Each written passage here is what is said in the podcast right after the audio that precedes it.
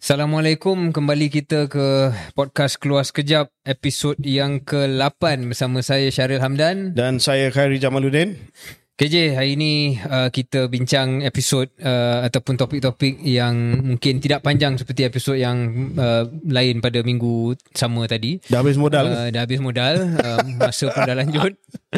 Tapi modal kita pada hari ini adalah pertamanya modal kita tentang pembangkang. Wow. prestasi pembangkang. Kita wow. dah banyak komen tentang PH, kita dah banyak komen tentang AMNO. Tapi Syaril telah apa banyak menjadi cheerleader untuk apa kerajaan yang sedia ada. Jadi ini Uh, peluang KJ untuk cheerleader, cheerleader uh, untuk Nasional. Yang Muhammad uh, Nik Nazmi, Yang Muhammad Rafizi Ramli. Uh, kan I, I mean, no, rumor say- on oh, the street, no. rumor on the street is Oh. that you you are on the I'm- I'm precipice. almost there, I'm you are almost on the there. precipice of of joining. I I don't Really, know. really. Yeah. Well, if we're gonna deal in rumours, KJ, kita tahu juga bahawasanya antara favourite serangan orang yang tak suka kita dalam UMNO ialah Ya. kita adalah ejen Perikatan Nasional. Wow. Ha, baru Yeah. yeah. Perikatan Nasional, Baru. ejen Perikatan Broker, broker. Nasional, broker. broker. Kita. PN broker. Yeah. Uh, so as a supposed PN, bro- PN broker, uh, let's talk about PN. Jadi No, no, before that, sebelum Yeah. tu ya, saya, saya nak cakap. Uh, dalam episod-episod di mana kita sentuh tentang UMNO, banyak respon yang kita dapat. Yeah. Uh, terutamanya daripada daripada Saitro-Saitro upahan uh, Tingkat UMNO lah. tertentu. Uh, tingkat uh, 38. Dan uh, salah satu daripada hujah mereka adalah uh, eh, uh, not so much against you, but to me lah, dia kata, eh, uh, KJ, uh, kau ni dah dah kena pecat daripada UMNO, uh, kau dah tak ada hak dan kau tak layak cakap tentang UMNO. Nah, I kena macam tu juga. Move on je lah, kau ni loser. so, saya nak tanya, sejak bila rakyat biasa tak boleh cakap tentang UMNO? ya. UMNO adalah parti politik. Takkan orang politik saja boleh, oh, oh, ahli UMNO saja yang boleh uh, cakap pasal UMNO. Hmm. UMNO walaupun parti yang dah tinggal 26 kursi adalah parti dalam kerajaan. Kenapa orang yang dah dipecat bukan ahli UMNO tak boleh cakap pasal UMNO? I, Ya. I can't understand the logic. Saya tak faham. Yeah. No, no. Trying to understand their logic is an impossible task. So let's not do that. Uh, uh, let's go straight to the topic. Uh, Okay. Perikatan Nasional. Yeah. Um, Right. I don't know KJ. Uh, saya saya saya nak mulakan macam ni lah sebelum kita t- cakap tentang prestasi mereka. Yeah. Maybe saya nak uh, anjak ataupun pergi belakang uh, beberapa episod yang sudah di mana kita sentuh tentang kedudukan Pakatan Harapan yang mana mereka memerlukan sokongan orang Melayu. Hmm. Uh, dan nampak kerisauan tak Ya. ada tak cukup sokongan Melayu dan dan dan sebagainya dan kita nak tengok PRN macam mana trend itu. Yeah. Tapi mungkin saya nak uh, flip the the question KJ. Can Perikatan Nasional ever be government kalau mereka tak boleh dapat 2-3% pun undi bukan Melayu? Hmm. So I want I want to start the the discussion cara tu KJ sebab uh, betul kita kita banyak tengok analisa tentang kedudukan PH yang yang macam mana stabil atau tak stabil, boleh maintain tak boleh maintain.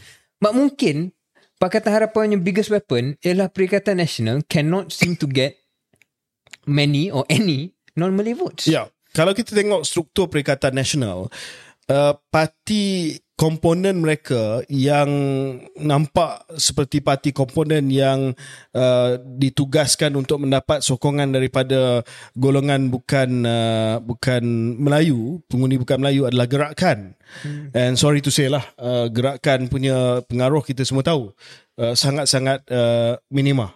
Ya. Uh, dan sekiranya mereka tidak ada strategi untuk mewujudkan satu uh, parti komponen yang baru ataupun menerima parti komponen uh, daripada luar Perikatan Nasional untuk menjadi salah satu parti komponen baru uh, yang ada identiti dan track record berjuang untuk uh, kaum-kaum yang tertentu maka uh, seperti mana yang Syaril kata betul lah mereka akan ada masalah besar untuk menjadi sebuah kerajaan di peringkat pusat.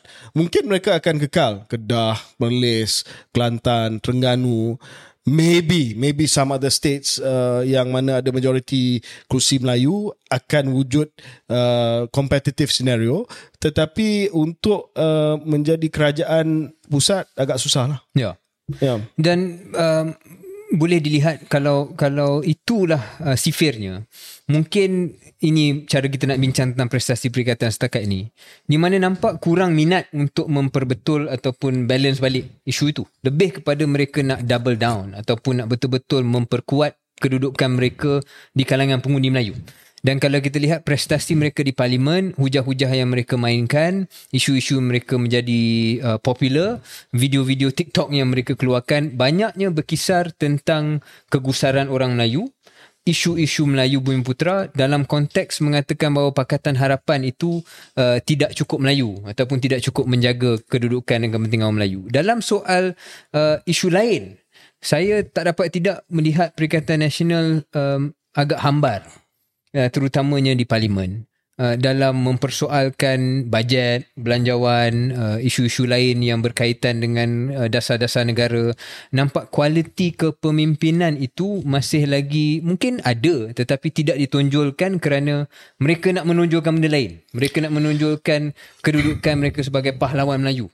Kalau kita nak uh, tengok kepada setiap satu perbahasan saya rasa susahlah sebab yang bahas tu uh, lebih daripada 200 ahli parlimen ataupun hampir 200 ahli parlimen yang bahas dan saya percaya di belah PN hatta di belah PH pun uh, mesti ada perbahasan yang uh, agak serius yang agak konstruktif yang tidak mendapat publicity sebab uh, dia tidak menyentuh isu yang sensitif lah hmm. jadi bila PN sebagai contoh pembangkang bangkitkan isu yang ada kaitan dengan orang Melayu, agama Islam, itu akan mencuri uh, headline ataupun itu akan jadi headline sebab itu uh, benda yang newsworthy. Yeah. Uh, inilah uh, Perikatan Nasional. Tak ada isu lain, asyik mainkan isu sentimen agama, isu kaum. Tapi bila saya tengok uh, kepada perbahasan dan saya ada buat research sikit lah uh, perbahasan daripada ahli-ahli parlimen uh, Perikatan Nasional, ahli parlimen Macang yang Muhammad uh, Wan Ahmad Faisal, uh, dulu dikenali sebagai Wan Jagon, uh, yang Muhammad uh, Syarif Sulaiman uh, daripada Bacok uh, dan uh, saya nampak ada ada ada ada, ada lah. ada quality di dibangkitkan soal uh, pelaburan, dibangkitkan soal strategi ekonomi, dibangkitkan soal isu-isu yang tiada kaitan dengan uh, dengan uh, kaum ataupun dengan dengan agama. Hmm. So I think you being a bit hard uh, senang untuk kita buat um, satu stereotype bahawa OPN oh, uh, dia, dia ni akan cakap pasal agama, akan cakap pasal ni kaum. Dia tak ada isu lain. Uh, tetapi kalau kita lihat dengan lebih mendalam lagi, saya rasa mereka ada ahli-ahli parlimen yang uh, sangat-sangat uh, uh, berkaliber dan telah membuat research mereka berkenaan dengan isu-isu lain. Mungkin dia dia uh, untuk mengambil semangat apa yang KJ katakan mungkin 2 3 4 orang yang KJ nampak ada potensi ni mereka perlu lebih menyinar. Mm. Uh, bukan hanya dalam parlimen sebab tempoh parlimen pun bukannya sepanjang tahun tetapi yang menjadi bahan berita yang mengeluarkan produk-produk video dan, sebagainya perlulah wajah-wajah ini. Yeah. Kalau inilah yang boleh dilihat sebagai ikon saya tak tak minat sangat menggunakan istilah tu tapi kira the, the image lah the mm. face wajah mm. pada Perikatan Nasional ataupun parti itu boleh uh, lebih menonjolkan mereka yang uh, rakyat di luar boleh nampak okey kalau dia ni jadi menteri kita okey Ya. Kalau dia ni jadi pemimpin kita pun boleh bayangkan Malaysia ni uh, kita okey. Ya. Uh, tapi kalau wajah-wajahnya adalah mereka yang uh, seolah-olah masih lagi dikaitkan dengan perkara-perkara yang orang muda terutamanya rakyat tak berapa nak minat, uh, saya nampak dia akan lebih mudah untuk jatuh pada stereotip yang KJ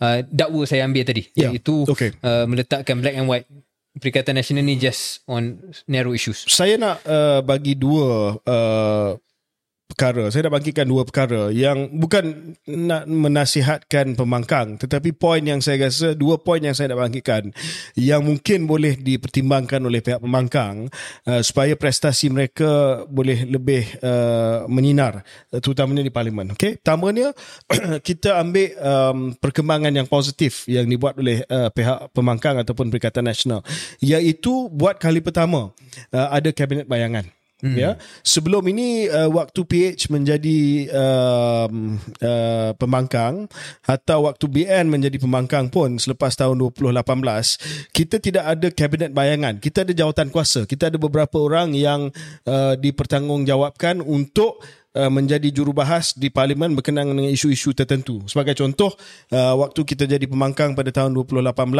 saya ditugaskan sebagai uh, jurucakap kewangan bersama dengan Tengku Razali. Jadi not shadow minister tetapi saya salah seorang daripada jurubahas daripada BN berkenaan dengan isu kewangan. Bila Lim Guan Eng datang, saya lah yang akan berbahas dengan beliau dan banyak saya berbahas berkenaan dengan GST dan sebagainya. Uh, waktu PH menjadi pembangkang sama juga mereka ada komiti ya dulu mereka ada seorang daripada PKR, seorang daripada Amanah, seorang daripada DAP yang shadow ataupun yang akan uh, uh, yang akan bersaing dengan menteri uh, portfolio yang yang berkenaan. Tetapi kali ini hanya seorang saja. Uh, maknanya dia telah melantik seorang uh, seorang menteri bayangan. Uh, kalau dalam istilah Westminster, Shadow Secretary of State. Ya. Ya. Uh, dan uh, saya kalau saya uh, di pihak PN, saya akan naikkan image hmm. uh, Shadow Minister tersebut ataupun menteri bayangan tersebut. Sebab uh, uh, uh, saya akan buat uh, begitu supaya rakyat tahu siapa Shadow Minister dia. Kalau kita tengok di UK bukan semua tahu, tetapi sebahagian besar pemerhati politik akan tahu Siapa? Shadow Chancellor of the Exchequer. Portfolio Menteri Kewangan, kewangan. Uh, Bayangan. Siapa Shadow Secretary uh, Home Secretary? Siapa Shadow Foreign Secretary? Dia akan tahu. Dan mereka lah yang akan buat kenyataan immediately hmm. selepas satu isu dan media akan menantikan uh, mana komen daripada Shadow Chancellor, mana komen daripada Shadow Home Secretary. Tetapi di sini kita tak tahu. Kalau saya tanya kepada Syaril, siapa Shadow Foreign Secretary kita? Tak tahu. Uh, tak pasti. Wan Ahmad Faizal. Oh, Wan Ahmad Faizal. Uh, siapa siapa kita punya uh, kita ambil uh, jawatan penting lah eh. Uh, siapa shadow uh, chancellor kita Menteri Kewangan?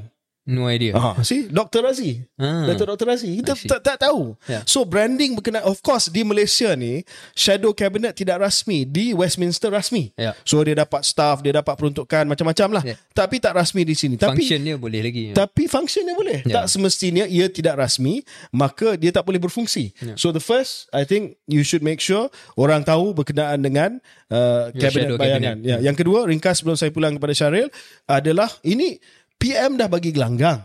Ya, saya uh, saya puji Yang Amat Berhormat uh, PMX kita uh, dan juga speaker Datuk Johari Abdul kerana sekarang ini di Malaysia kita ada PMQ.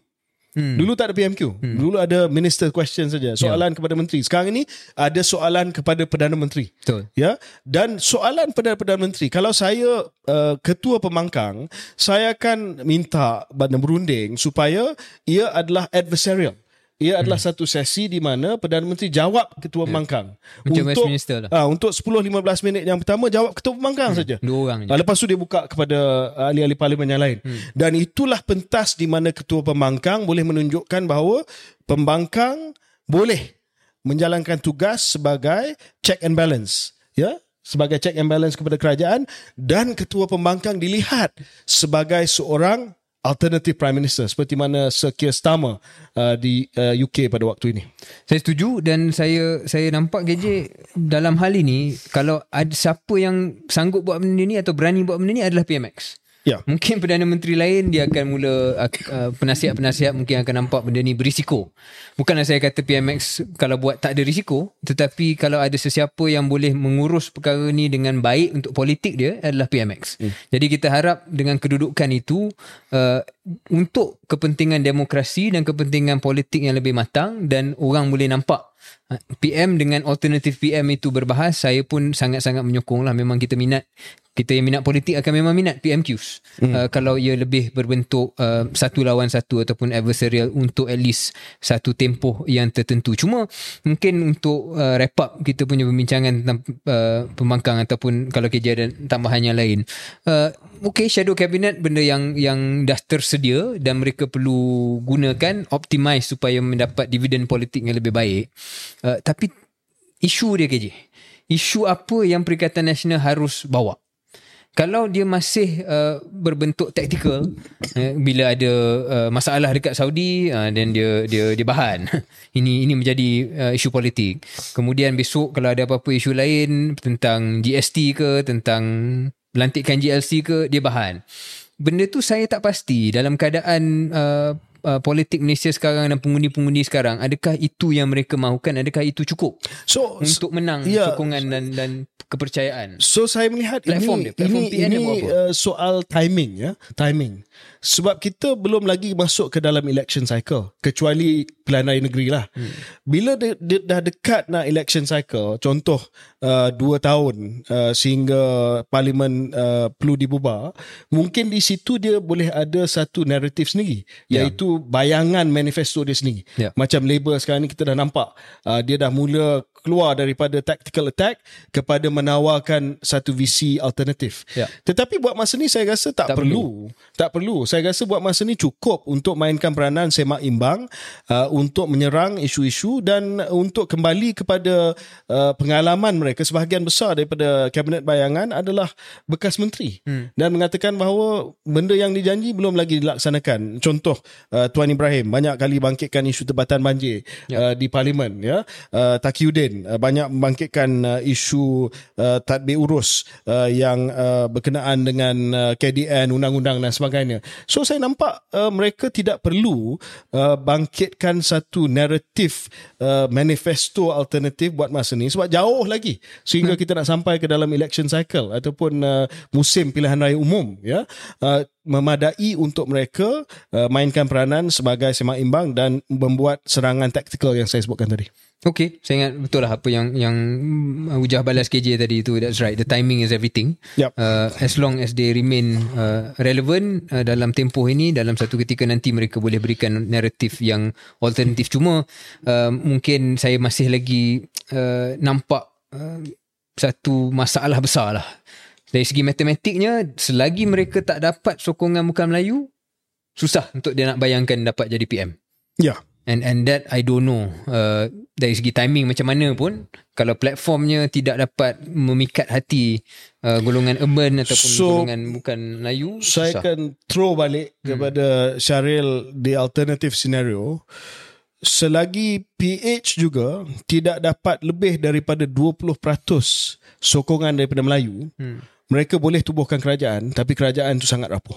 Ya. Dan mereka tak boleh tubuhkan kerajaan sendiri. Ya. That's the counter argument. Hidup UMNO Hidup UMNO. okay. Uh, sebelum uh, kita berhenti seketika, uh, saya dah bincang dengan Syaril. So, kita dah setuju uh, bahawa, of course, kita akan jemput uh, daripada pihak uh, kerajaan juga, uh, backbencher. Tapi kita akan jemput seorang ahli parlimen daripada uh, pembangkang Yap. uh, untuk uh, menjadi tetamu uh, podcast Keluar Sekejap. Tapi kita nak dengar daripada anda. Siapa? Uh, siapa? Hmm. Jadi please uh, dalam ruang komentar uh, YouTube dan sebagainya uh, sila tulis uh, ahli parlimen Perikatan Nasional yang mana yang anda nak melihat uh, berada bersama dengan kita uh, di keluar sekejap uh, dan uh, kita tengok siapa yang akan menang mungkin Datuk Seri Dr. Syahidan Kasim. okay, we'll be back okay. after this.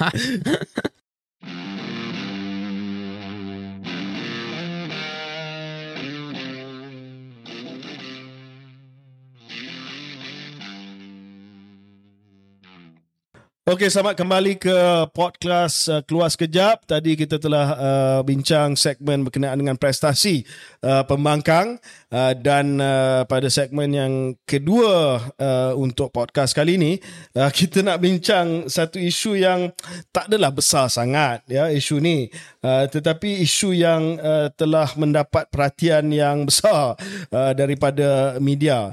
Uh, dan ini adalah isu berkenaan dengan penutupan kantin sekolah uh, sewaktu uh, bulan uh, Ramadan ya. Jadi uh, Menteri Pendidikan kita uh, Yang Muhammad uh, Fadlina uh, telah pun menyarankan supaya kantin sekolah sekolah di uh, terus beroperasi sepanjang Ramadan uh, walaupun uh, mempunyai kurang 10% murid uh, bukan Islam uh, kerana bukan semua murid beragama Islam berpuasa terutama yang masih kecil selain menyantuni murid bukan beragama Islam. Um, saya berpendapat bahawa isu ni ya uh, isu ni isu yang uh, menarik sebab mendapat pelbagai uh, komen ya. Ada yang kata uh, dulu uh, apa pelajar-pelajar non muslim ini bawa uh, bekal daripada rumah uh, dan uh, uh, tidak ada menjadi masalah. Uh, tapi bagi saya, saya nampak uh, saranan menteri ni saranan yang yang yang bagus, uh, yang masuk akal. Dan uh, saya telah membaca uh, perkeliling yang ataupun uh, sirkular yang diberi kepada semua pengetua dan guru besar uh, yang uh, di mana uh, mereka perlu bincang uh, dengan PIBG dan juga pengusaha kantin uh, berkenaan dengan isu tersebut berkenaan dengan saranan uh, supaya uh, kantin sekolah itu terus uh, dibuka dan saya rasa why not ya sebab bukan semua pelajar uh, berpuasa takkanlah sebab dia non muslim dia pergi ke sekolah kebangsaan dia terpaksa bawa pack lunch uh, dan betul lah apa yang menteri kata bukan semua murid sekolah rendah berpuasa saya pun bila tengok isu ni saya tak tahu selama ni ada isu pun. Ya. Sebab uh, waktu saya membesar dulu uh, memang setahu saya saya ingat saya kantin buka aja. Tapi mungkin sebab saya sekolah uh, saya sampai darjah 2 uh, di Shah Alam tapi kemudian saya ke sekolah di Kepong. Mm. Jadi hmm. majoritinya bukan majoritinya bukan Melayu sebenarnya. Yeah. Jadi mungkin saya punya sekolah tu tak berapa representatif tapi saya pun tak tahu selama ni ada isu mengatakan patut dibuka ataupun tak patut dibuka. Uh, saya faham mungkin dari segi persatuan pengusaha kantin ialah kos yang diperlukan okay, dan yeah. sebagainya kita understand. Sebab tu dia nak kena bincang dengan pengusaha. Seeloknya bincang tapi lebih daripada bincang tak tahu lagi je saya nampak kita selalu dah cakap tentang perlunya sekolah menjadi tempat uh, perpaduan, penyatuan dan sebagainya. Dan salah satu dakwaan yang susah dibuktikan betul atau tidak tapi dakwaannya oleh um, ibu bapa yang lebih gemar menghantar kepada SJK ialah betapa pengalaman anak mereka dalam sekolah rendah kebangsaan atau sekolah kebangsaan tidak seperti dulu. Hmm. Ha, sekolah kebangsaan ni mereka cakap lah. Dia cakap dia dah jadi macam terlalu Melayu. Terlalu Melayu, terlalu Islamik. Yang mana bila kita dengar, kita pun percaya tak percaya kan. Tapi benda-benda macam ni menyumbang kepada stereotip itulah. Yeah. Ataupun tanggapan bahawasanya national school ni, sekolah kebangsaan ini yang kita nak jadi hub untuk uh, perpaduan dan percampuran antara kaum uh, benda-benda macam ni lah yang menyumbang kepada persepsi dan yeah. tanggapan bahawa it's not very welcoming mm. kepada mereka yang bukan majority iaitu yang bukan Melayu bukan Islam. Jadi saya nampak perkara ni kalau boleh diuruskan bukan hanya dibincangkan dengan pengusaha kantin tapi kalau boleh buatlah sampai benda tu buka. Yeah. Ya kalau terpaksa ada tak tahulah kos ganti ke macam mana ke nak bantu pengusaha kantin tu saya faham tapi sepatutnya that is the last resort lah untuk tutup because it's the principle of it. Yeah. So so saya rasa Syaril telah menyentuh uh, perkara yang yang penting yang sebenarnya lebih besar daripada isu uh, penutupan dan pembukaan kantin sewaktu bulan Ramadan ini. Dan ini adalah berkenaan dengan uh, isu uh, sistem yang pelbagai dalam dalam hmm. uh, sistem pendidikan kita lah. bincang episod ni? Uh, bukan episod ni. cuma itu satu episod yang mungkin saya rasa blockbuster episod yeah, lah. Yeah. Cuma uh, saya cuma nak kata, apa yang saya kata betul. Just imagine ya. Uh, saya tak tahu statistik yang terkini tapi mungkin kalau kita guna pakai statistik yang yang daripada beberapa tahun yang dahulu uh, di sekolah kebangsaan uh, sekolah kebangsaan sekolah uh, SK ya hanya 10% uh, daripada uh, ibu bapa uh, kepada anak-anak daripada kaum Cina uh, yang datang daripada usia yang pergi ke sekolah rendah hantar anak mereka ke sekolah kebangsaan. Yeah. Yang lain semua akan hantar ke sama ada sekolah swasta ataupun SRJKC, Sekolah Rendah Jenis Kebangsaan Cina. Ya. Dan antara sebab dia adalah mereka nak belajar Mandarin, uh, mungkin disiplin, tapi salah satu yang kita selalu dengar adalah sekolah kebangsaan itu tidak berapa welcoming kepada mereka. Yeah. Uh, seolah-olah ada macam Syarif kata tadi lah stereotype image yang terlalu Melayu terlalu uh, Islamik dan sebagainya. Bayangkan kalau uh, ada uh, ibu bapa Cina yang yang sanggup hantar anak mereka ke sekolah kebangsaan. Yang less yang, than 10% tu. ya, yang less than 10% yang percaya kepada hmm. uh, kepada dasar untuk uh, integrasi anak-anak mereka pada usia yang muda. Yang percaya kepada sekolah kebangsaan. Yang nak anak dia pergi ke sekolah kebangsaan ya. Tetapi yeah. pada bulan puasa sorry kantin hmm. tutup hmm. Uh, you kena sort out your own lunch hmm. so you you you you feel something there yeah, saya rasa kalau saya ibu bapa Cina yang Memang hantar anak saya ke sekolah kebangsaan, tak hantar anak saya ke private school, tak hantar anak saya kepada SJKC, hantar anak saya ke sekolah kebangsaan yang dekat dengan rumah saya, hmm. tapi kantin tutup. Ya. Anak saya pun rasa, akan rasa something lah. Yalah, betul. Ya. Ya. Ha, anak tu dia faham lah kawan-kawan Melayu dia dia puasa tapi tiba-tiba dia kena bawa pack lunch. Ya. Kadang-kadang tak ada tempat nak makan, dia kena sorok di uh, sebuah bilik makan dekat situ. Itu pun jadi isu juga dia tak tahu nak makan kat mana. Bila kantin buka dia can just eat there. Ya. So saya rasa uh, tanpa kita uh, mengupas polemik sekolah vernacular. Itu isu besar lah ya isu besar. Tapi kita dulu waktu saya pemuda AMNO kita kita kata okey lah kalau dah wujud sekolah vernacular wujudlah. Tapi kita nak sekolah kebangsaan menjadi sekolah pilihan utama. Yes. kalau kita nak sekolah kebangsaan itu menjadi sekolah pilihan utama default choice maka saya rasa pendirian Kena buat benda yang memudahkan lah. Ah, boleh dan- menjadi first choice. pendirian yang Muhammad Fadlina ni patut dipuji lah Betul, saya setuju. Yeah. So I think that that's that's uh, That's what we want to say about that lah. Ya.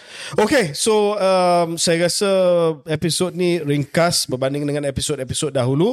Uh, cuma sebelum kita mengakhiri episod ni, uh, nak tanya Syaril sikit lah. Uh, uh, memandangkan ni bulan Ramadan, uh, mungkin uh, saudara Syaril uh, kurang sedikit uh, menonton uh, uh, Netflix uh, apa uh, filem-filem uh, dan juga apa uh, TV series yang uh, agak Secular, secular, agak secular. secular dan risky ni uh, dan mungkin lebih uh, apa uh, meluangkan masa di YouTube uh, mencari uh, Inspirasi. men- mencari konten-konten yang menyentuh kepada jiwa kita lah Ya. uh, dan dan juga roh kita sewaktu uh, bulan puasa ni uh, dalam uh, usaha saudara Syaril to redeem uh, your soul masing-masing lah redeem soul masing-masing redeem our soul so what I are you love how watching? you resisted. what, what are you watching You was there, was there for you what to are you watching what are you watching uh, so two two things uh, two things I wanted to share.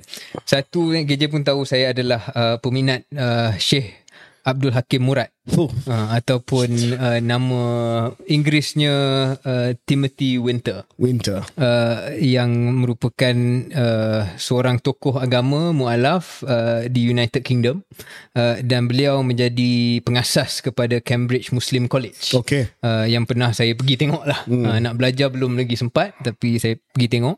Uh, dan beliau mempunyai uh, banyak video. Saya tak nak sentuh satu sebab saya harap yang mana ada masa untuk melihat, menonton banyak yang beliau kupas dan cara beliau kupas itu bukan macam Mufti Meng. Bukan yang biasa orang Malaysia tahulah yang yang at least yang saya nampak dalam media sosial.